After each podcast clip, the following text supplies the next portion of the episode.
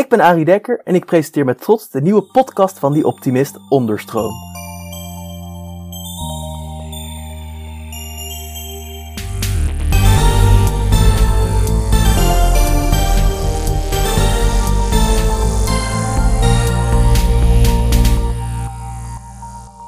Hallo iedereen! Zoals altijd bieden wij om de week een podium aan mensen en ideeën die meer aandacht verdienen.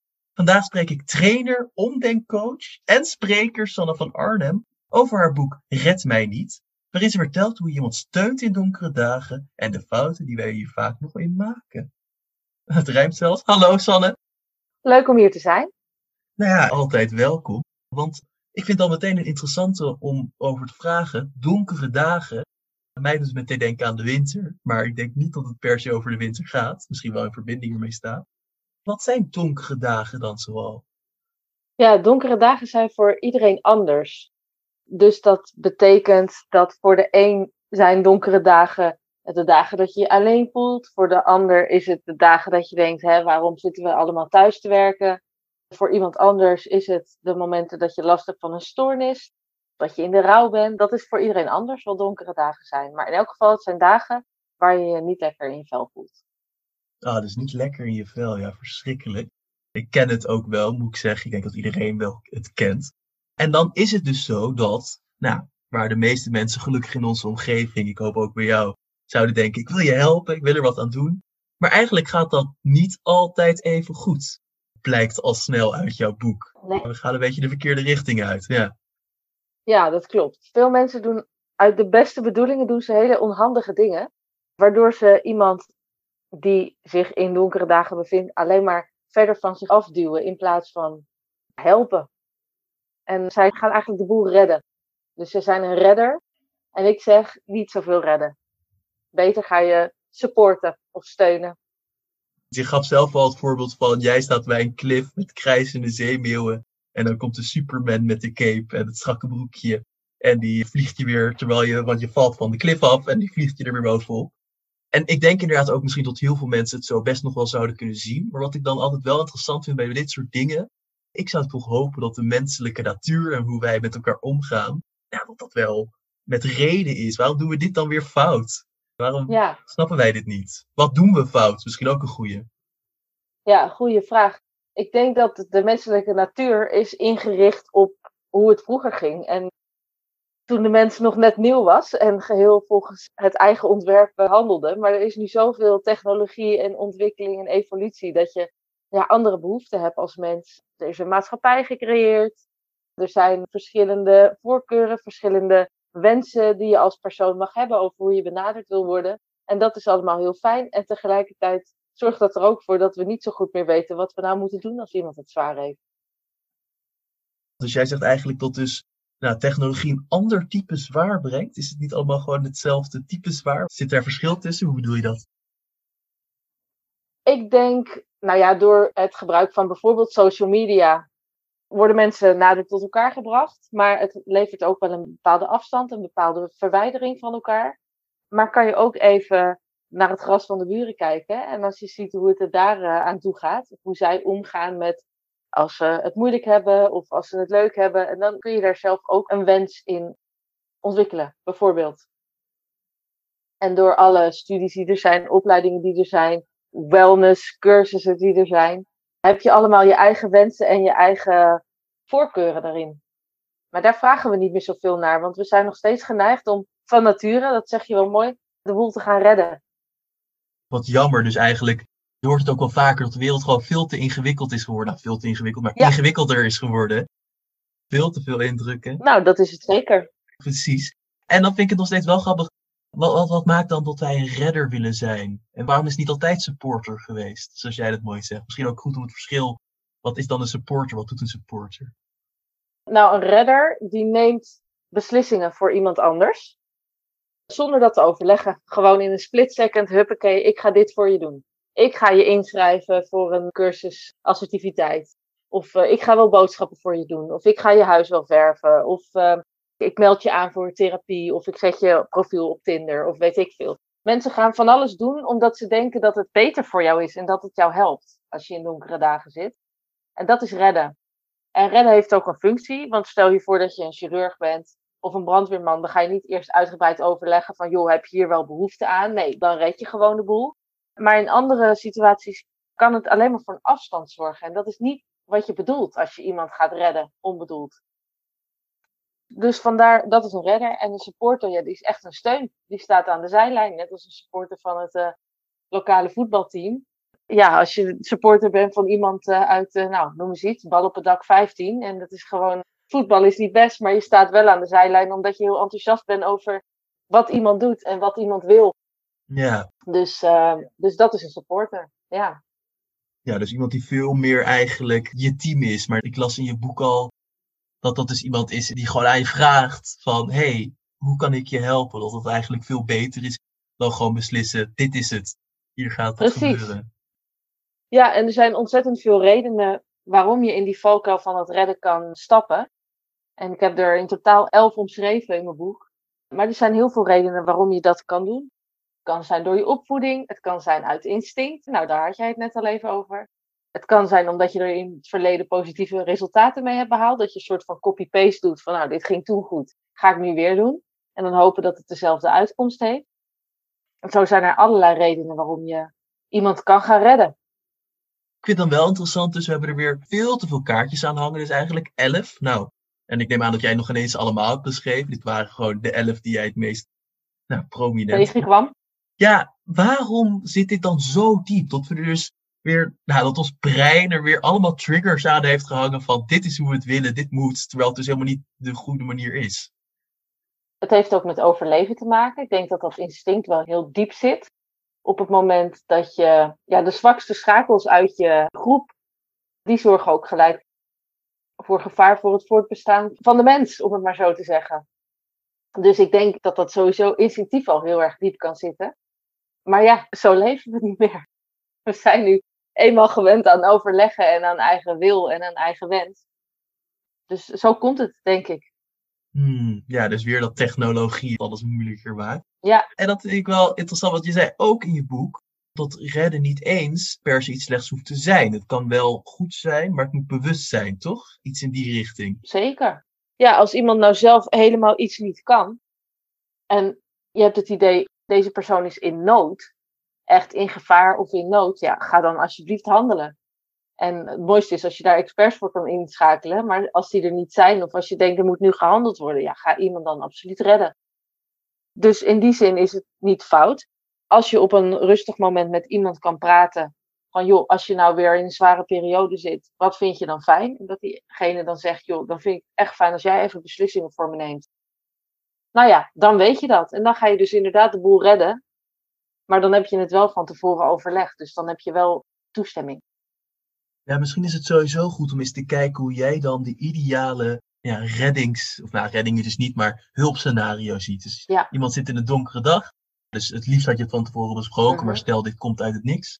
Stel mijn zus is opeens gewoon helemaal op de kaart en ik ben helemaal in de stress erover. Wat raad jij dan aan om te doen? Hoe gaat dit aan zijn werk? Hoe word ik een supporter? Ik zou zeggen, maak een afspraak. Dus om langs te komen of bel of app of weet ik veel. En echt waar, de eerste vraag is gewoon, hoe gaat het vandaag? En vooral vandaag. Niet hoe gaat het, maar hoe gaat het vandaag? En vervolgens, ja, wat kan ik doen waardoor jij je beter voelt? Al is het maar 0,0001 procent.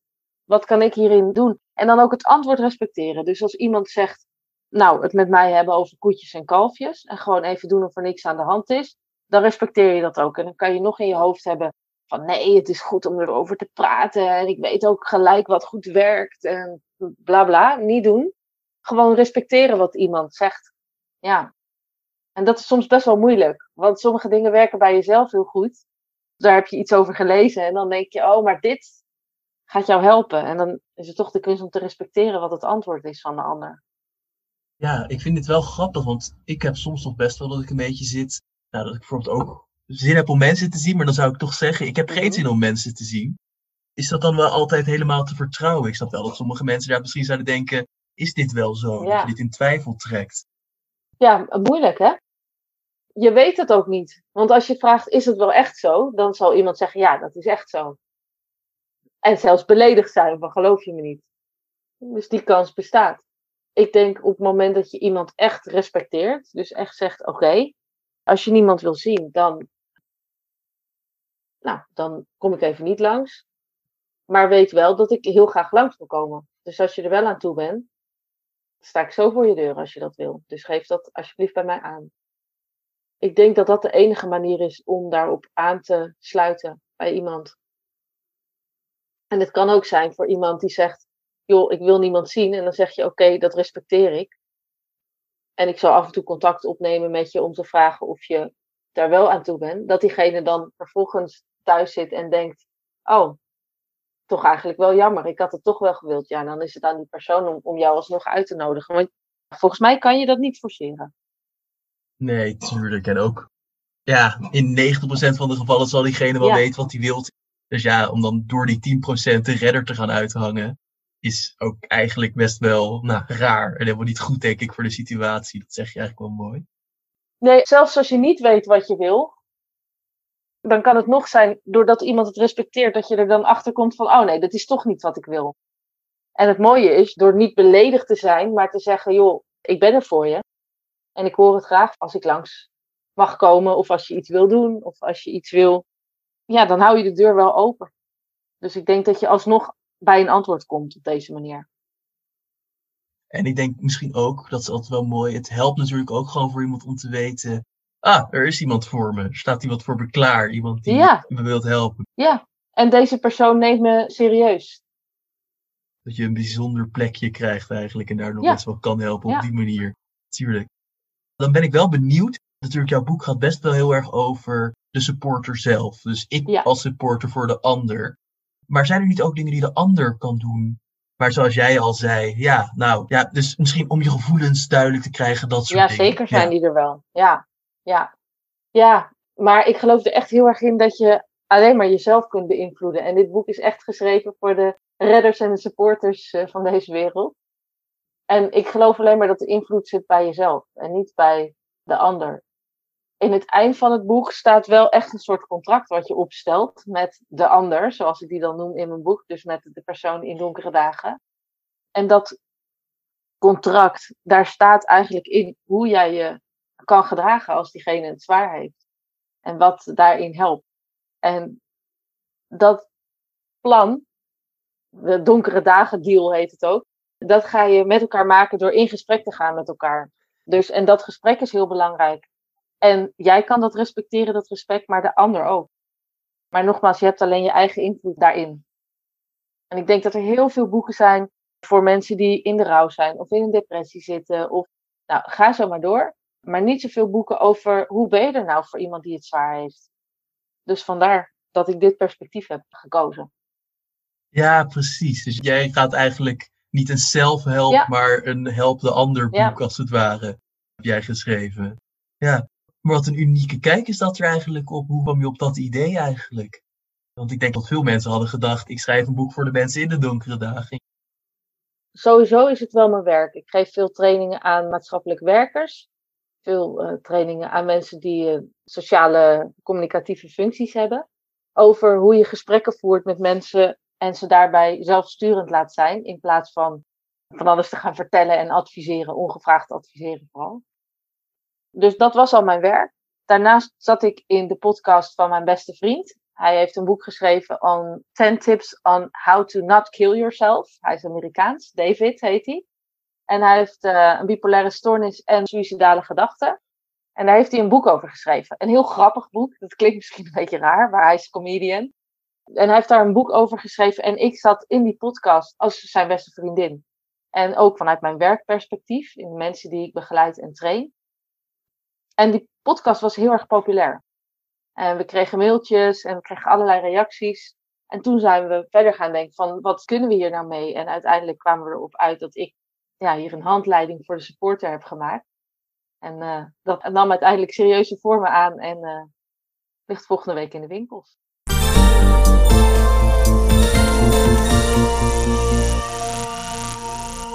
Ja, ja, nou ja, volgende week, ik denk dat deze podcast uit is, het intussen al uit is zelfs. Oh kijk, het ligt al in de winkels. dus dat is goed om te horen. Het ligt al in de winkels, zeker. Ja, nee, en ik, ik vind dat ook eigenlijk een heel mooi gebaar. En dan misschien nog even, ik blijf dan wel ook benieuwd naar jouw eigen rol hierin. Hè? Want zoals je dus niet zegt, je vriend David had ook last van dit soort dingen. Maar dat is niet volgens mij per se de reden geweest. Uh, ja, wel voor een deel de reden geweest, maar uh, jij had ook zelf bijvoorbeeld last van paniekaanvallen, las ik in je boek. En hoe heeft dat dan een rol gespeeld in dit? Heeft dit je tot deze inzichten geleid? Of is dat toch je opleiding meer? Ja, goede vraag. Ik denk dat dat heel erg door elkaar loopt. In mijn trainingen geef ik ook altijd heel veel persoonlijke voorbeelden. En dan helpt het eigenlijk wel dat je last hebt gehad van een angststoornis. dat komt er goed uit. Maar dan, dan, kun je allerlei persoonlijke voorbeelden geven. Ik denk niet dat het tot het schrijven van het boek heeft geleid. Ik denk dat het er wel toe heeft geleid dat ik erachter kwam van ja, sommige dingen werken per definitie niet. En sommige dingen, dingen werken wel. En hoe kan ik dit nou uh, op een lichte manier overbrengen, zonder dat het gelijk weer een heel theoretisch inhoudelijk zwaar boek wordt. Dus daar heeft het toe geleid. En ook omdat ik zelf, ik heb een ontzettende reddersneiging in me. Dus dat is ook altijd een, blijft dat een onderzoek voor mij. Wanneer kan ik dat aanzetten, wanneer zet ik dat uit of even in parkeerstand. Dus dat alles bij elkaar heeft ervoor gezorgd dat ik dit boek schreef. Ik vind het altijd tragisch om te zien hoe mensen met hele goede bedoelingen het volledig kunnen ja, verknallen eigenlijk bij mensen die het zwaar hebben en daar heel veel verdriet van hebben. Dus dat allemaal bij elkaar leverde dit boek. Maar wat leuk dat je dus ging voor iets waar echt mensen, nou, iedereen iets mee kan in plaats van een soort theoretische ja. gezwangel. Dan uh, wordt het natuurlijk ook ja. echt wel een beetje ingewikkeld. Ja, en eigenlijk vind ik het dan ook wel zo, want je hebt er dan nu dus heel erg de twee kanten staan, dus de supporter en de redder. Maar um, is, zijn dat nou de enige twee posities die mensen hierin kunnen innemen? Zijn er meer dingen die we fout kunnen doen? Zo klinkt het nu wel een beetje. Ja. nou ja, vaak als je in de reddersrol zit, dan ben je heel erg bezig met wat jij zelf vindt en wat jij zelf denkt. Dat reddersperspectief. Wat je zelf vindt, wat je zelf denkt dat een goed idee is. Voor de ander. Dus niet voor jezelf, maar voor de ander. En daar vloeien allerlei dingen uit voort, zoals verwijtende vragen stellen. Dus die beginnen met waarom waarom kom je dan je bed niet uit? Of uh, waarom ga je dan niet slapen s'nachts? Of dat soort vragen. Um, relativeren. Ja, dat zijn de sukkelvragen, toch? Sukkelvragen, ja. Heel goed. Goed gelezen. ja, nou ja, Daar, kan je een, daar kan je een komma achter zetten en het woord sukkel vaak. Vragen die met waarom beginnen. Dus ja, waarom heb je je medicijnen niet genomen? Sukkel. Dat kan je zo erachter denken. Dat is echt wel een grote, maar de allerergste vind ik relativeren voor iemand anders. En dat doen mensen echt met alle liefde die ze in hun hart hebben. Maar het is echt zo lomp om te doen, om voor iemand anders te gaan relativeren. Dat is echt ongelooflijk dat mensen dat nog doen eigenlijk. Maar wat was daar dan zo slecht aan? Want ik heb ook wel eens gewoon de neiging om zo te zijn van nou, een soort begrip tonen. Ja. Maar dat is dus niet iets dat je moet willen. Nou, begrip tonen is prima, maar relativeren dan ja, dan bijvoorbeeld is iemands oma overleden en dan zeg je, oh ja, hoe oud was ze? 80. Oh, dan heeft ze wel een mooie leeftijd, heeft ze een goed leven gehad. Ja, dat helpt je echt helemaal niet als je heel verdrietig bent over je oma. Je hoopt eigenlijk een soort van het verdriet weg te nemen bij iemand anders, maar wat je eigenlijk doet, is zeggen hoe jij je voelt, is niet zo nodig. Dus je verwijdert jezelf eigenlijk, je maakt een afstand. Ja, precies. Weet je wat interessant hieraan is? Maar dit is een kleine overlap. Ik had laatst ook een podcast met Fenja Ellen Sepers van DEA. En dat, was ook, dat ging dan meer over doodaspecten over dit. En die zei eigenlijk ook wel in de richting van... Wij hebben heel erg de neiging in Nederland om zo te zijn van... Ach kom, ik leid je er even van af. En eigenlijk moeten we niet iemand ervan afleiden. Nee. Daar lijkt dit natuurlijk dan wel een beetje Nee, helemaal niet. Nee, nee, en je verzacht de pijn ook helemaal niet ermee. Soms werkt het wel voor jezelf. En we zijn daar ook wel een beetje mee opgevoed hier, inderdaad. Daar ben ik het absoluut mee eens. vroeger al, uh, als je dan zei, uh, ik heb honger, dan zei je oma, weet je wanneer we pas honger hadden? En dan nou, kwam er weer een verhaal over de oorlog. En het was natuurlijk absoluut waar. Maar dan kun je nog steeds wel het gevoel hebben dat je honger hebt als kind. Dat doet daar niet aan af. En vaak werkt het voor jezelf ook wel. Als je denkt, oh, ik zit er echt niet lekker in vandaag. Ik ben zagrijnig of ik heb er geen zin in. Moet ik weer gaan werken? En dat je dan even zegt, joh, wees blij dat je werk hebt. Want er zitten nu, half Nederland zit thuis, zonder werk, door eh, corona. Dus huppakee, eventjes niet zo zeiken. Dus vaak werkt het wel voor jezelf, maar doe het dan lekker bij jezelf. Maar bij iemand anders niet. Niet doen. Daar ben ik echt heel stellig in. Ik ben over weinig heel stellig, maar hier ben ik heel stellig in. Ja, want ik vind dat eigenlijk wel grappig. Ik vind dat eigenlijk ook misschien wel een beetje bij dat redden, hè. Het voelt allemaal een beetje als... En ook sukkelvragen heb ik daar een heel goed voorbeeld van. Dat je eigenlijk gewoon vanuit gaat dat de ander het niet weet. Dus eigenlijk voor mij wat jij dan dus een beetje zegt is...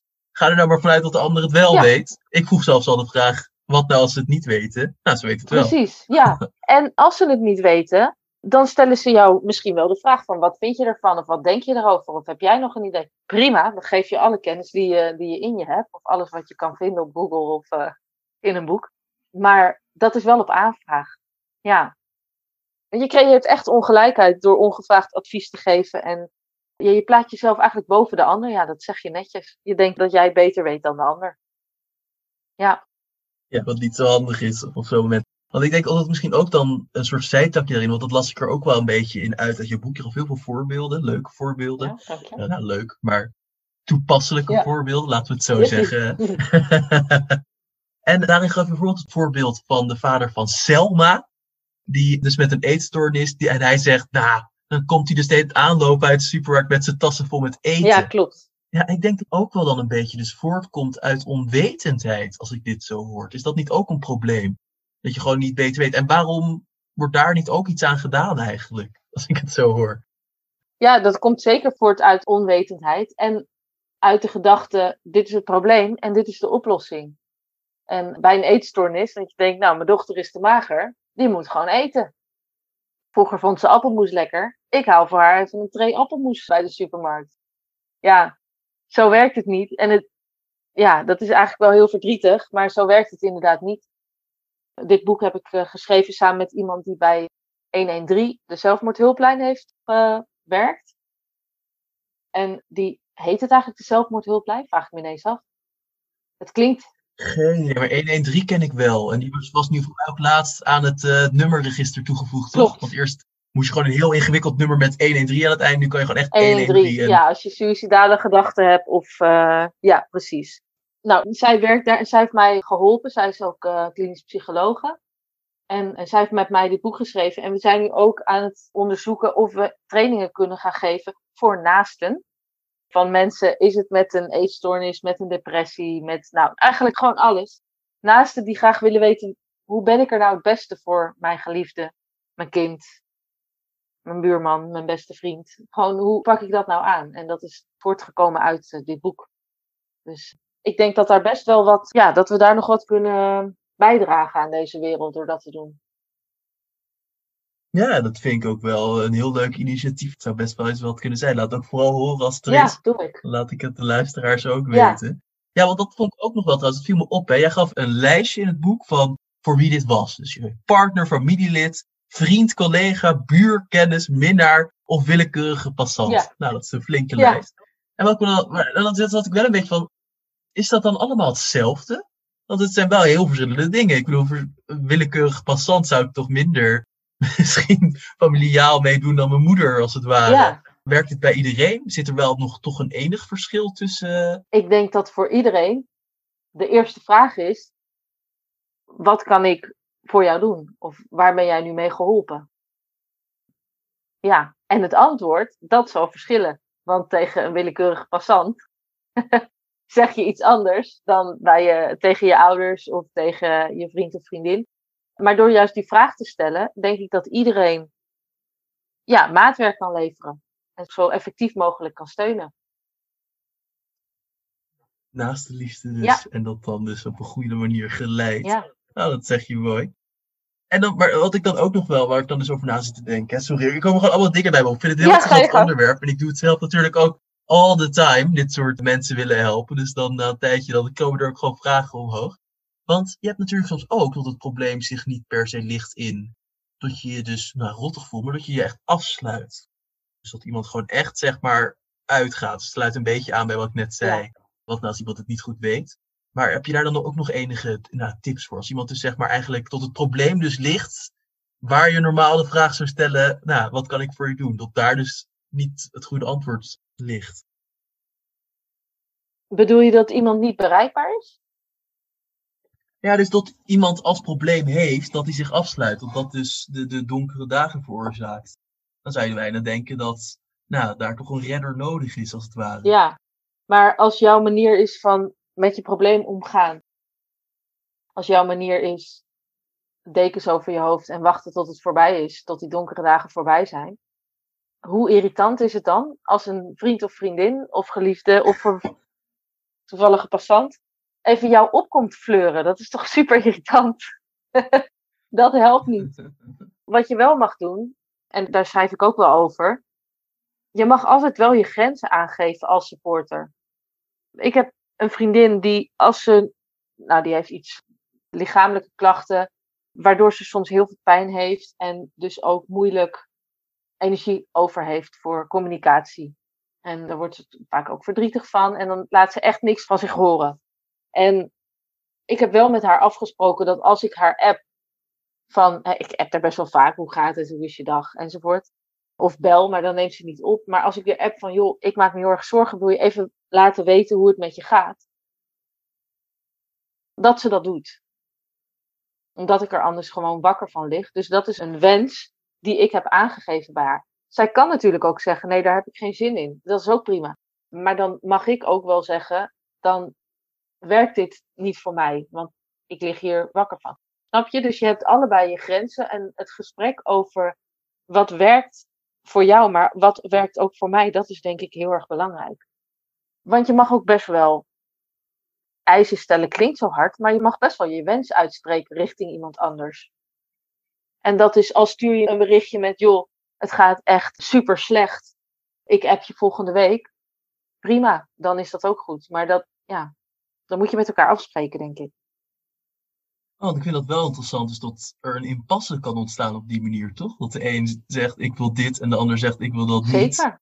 Moet je daar dan een soort tussenweg in gaan vinden? Hoe vind je daar een tussenweg in? Stel dus nogmaals, nou, een vriendin van mij sluit zich helemaal af. En ik wil af en toe iets van haar horen. En zij zegt, nee, daar heb ik geen zin in. Dan lig ik wakker in mijn bed. Ja. Heb je daar enig... Hoe maak je dat gesprek dan? Hoe vind je die tussenweg? Ja, ik denk dat je kan voor jezelf kijken hoe ver de rek erin zit. Dus in hoeverre je nog vriendinnen met haar kan blijven. Of vrienden met haar kan blijven. Of hem. Zo, dan ga je dus eigenlijk je eigen grens voorbij. Of je kiest om niet langer vrienden te zijn. En dat klinkt heel hard. Of om hulp, professionele hulp in te schakelen, dat kan natuurlijk ook. Maar als het echt is dat iemand niet in levensgevaar is, niet in gevaar is, maar gewoon onbereikbaar als hij zich niet lekker voelt, niet fijn voelt, donkere dagen doormaakt, dan denk ik dat je het enige wat je kan doen is respecteren, je eigen wens bespreken en als dat niet tegemoet komt, ja, dan heb jij ook het recht om daarin je, je grenzen aan te geven en te handhaven. Dat is wel heftig eigenlijk, toch? Dat is best een heftige keuze. Het is een hele heftige keuze, maar ik geloof niet dat je andere keuzes hebt. Of je, je houdt je eigen grenzen aan, of je versoepelt ze. Of je spreekt de wens uit naar de ander, maar nogmaals, je hebt invloed op jezelf en niet op de ander. Hoe lekker dat ook zou zijn. En dan, uh, ik denk, we hebben al best wel een mooi gesprek gehad, maar ik heb nog wel een laatste. Ik denk dat het namelijk wel belangrijk is om ook te bespreken bij zo'n onderwerp. Wanneer wordt het tijd voor een expert? Tot hoever gaat dit deze technieken, deze ideeën, deze, nou, jouw zelfhelp voor de ander boek. Ja, ja. Ik denk op het moment dat er echt gevaar is, dat iemand fysiek in gevaar is, of als er echt, ja, hoe zeg je dat? Kijk, er is maar zo'n deel wat je kan doen hè, als niet-professionele hulpverlener. Dus op het moment dat je denkt, nou, dit is echt, dit is hier is hulp bij nodig, dan schakel ook iemand erbij in die ervoor geleerd heeft. En die precies weet wat te doen. Want dan kun jij alsnog een goede steun zijn. En het redden overlaten aan de mensen die dat kunnen. Dat is ook het meest effectief. Ja, dus gewoon. Ja, dus als je echt merkt, ik ben deze aan het verliezen, zeg maar, deze strijd. Ja. Misschien, uh, en waarom dan is een expert in dit geval beter? Omdat hij dus echt wel weet hij bijvoorbeeld ook wat jij nu vertelt? Kan een expert niet ook fout doen in zo'n geval eigenlijk? Of is dat wel. Ik denk dat alle mensen het fout kunnen doen. maar het mooie is wel als iemand echt, echt, echt hulp nodig heeft. die jij niet kan verlenen, ga dat dan ook niet proberen. Dat is eigenlijk wat ik wil zeggen. Dus kijk Ja. hoeveel, hoeveel steun je ervan kan krijgen. Want er rust ook ineens dan een verantwoordelijkheid op jouw schouders die jij niet aan kan. En ik gebruik ook graag de vergelijking als een vliegtuig neerstort. Klinkt een beetje eh, luguber, maar als een vliegtuig neerstort en die zuurstofmaskers, dan moet je ook eerst je eerst eigen zuurstofmasker opzetten voordat je degene naast je kan helpen met de zuurstofmasker. En zo is het ook echt wel met iemand helpen. Dan zorg dat je zelf heel blijft, zodat je er voor de ander kan zijn. En daar valt ook professionele hulp inschakelen, valt daar ook onder. Ja, Hmm. Je grenzen kennen is natuurlijk altijd belangrijk. ja, Maar dus ook zeker in dit geval, dat kan ik me heel goed voorstellen. Nou, super. Ik weet nu hoe ik mijn vrienden, familieleden en dus een vreemde op straat kan verder helpen. Heel erg bedankt. Ik vond het super interessant. graag gedaan. En eh, ja, nou, ik, ik hou het in mijn achterhoofd. Top, dankjewel. Nou, ik moet maar eens stevig aan de slag om zelf ook een supporter te worden. Hoe help jij anderen door moeilijke tijden? Laat het ons weten via redactie.optimist.nl of via de reacties onder ons websitebericht. Wie weet zetten we je dan in het zonnetje in ons luisteraarsegment Luisteraar in Beeld.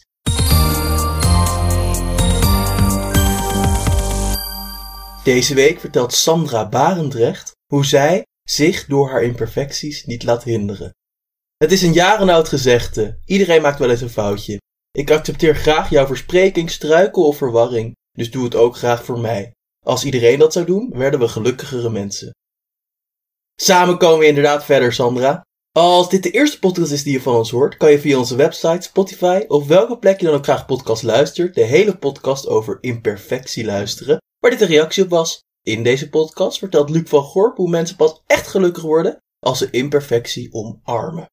Ook zouden we het waarderen als je een positieve review achterlaat op Apple Podcasts. Wij zijn er over twee weken weer, maar in de tussentijd hoef je natuurlijk niet met je duimen te gaan zitten draaien.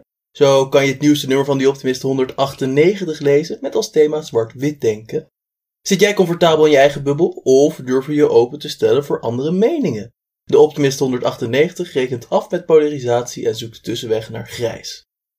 Als laatste wil ik nog Anouk Wolf bedanken voor het maken van de muziek van deze podcast.